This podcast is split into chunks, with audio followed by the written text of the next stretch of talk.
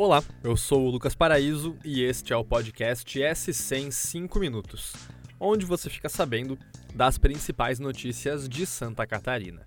E vamos aos destaques desta terça-feira, dia 26 de julho de 2022.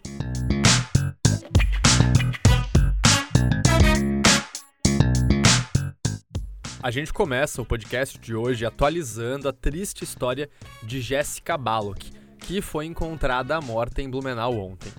O filho de um ano e dez meses dela, que estava desaparecido, foi encontrado na casa dos avós paternos em Minas Gerais. O pai do menino e marido de Jéssica está foragido. Jéssica e o filho mais novo, Theo, de três meses, foram encontrados mortos no apartamento em que moravam, no bairro Velha, em Blumenau. Eles teriam sido esfaqueados.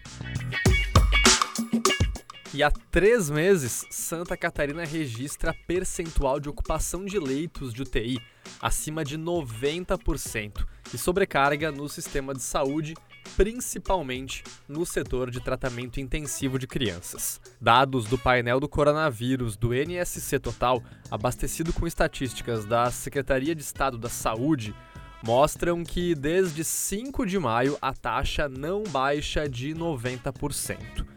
Em 6 de junho, chegou ao seu percentual mais elevado, 98,4%. Nesta segunda, o governo de Santa Catarina anunciou que nos últimos 30 dias foram abertos 98 leitos para combater a sobrecarga. Conforme o Estado, destes 98, 75 são neonatais e pediátricos.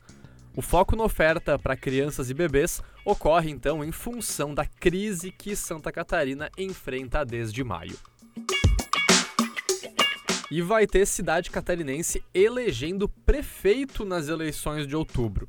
Com a prisão do prefeito e do vice eleitos em 2020, Canoinhas, no Planalto Norte, terá uma eleição suplementar para escolher novos mandatários até 2024.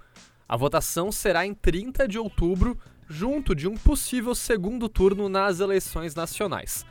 A data foi marcada pelo Tribunal Regional Eleitoral durante uma sessão plenária. De acordo com o TRE, a votação na cidade do Planalto Norte terá um calendário eleitoral específico e mais detalhes, como as datas de convenções, horários de campanhas, número de candidatos e quem está apto a concorrer, deve aí estar previsto em uma resolução que será divulgada pelo tribunal nos próximos dias. A situação de Canoinhas é a seguinte: o ex-prefeito Beto Passos e o vice Renato Pique, eleitos na última eleição municipal, foram presos em março deste ano numa operação que investiga fraudes e corrupção em serviços prestados ao poder público. Depois da prisão, Beto renunciou ao cargo e Renato teve o mandado extinto.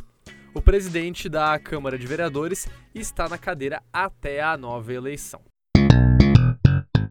E um acidente surpreendente causou bastante transtorno no trânsito em Florianópolis hoje à tarde.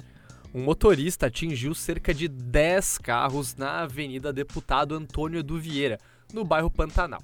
Segundo o guarda Ricardo Pastrana, a guarda municipal se deslocava para uma outra ocorrência quando teve o carro ultrapassado por um motorista em alta velocidade.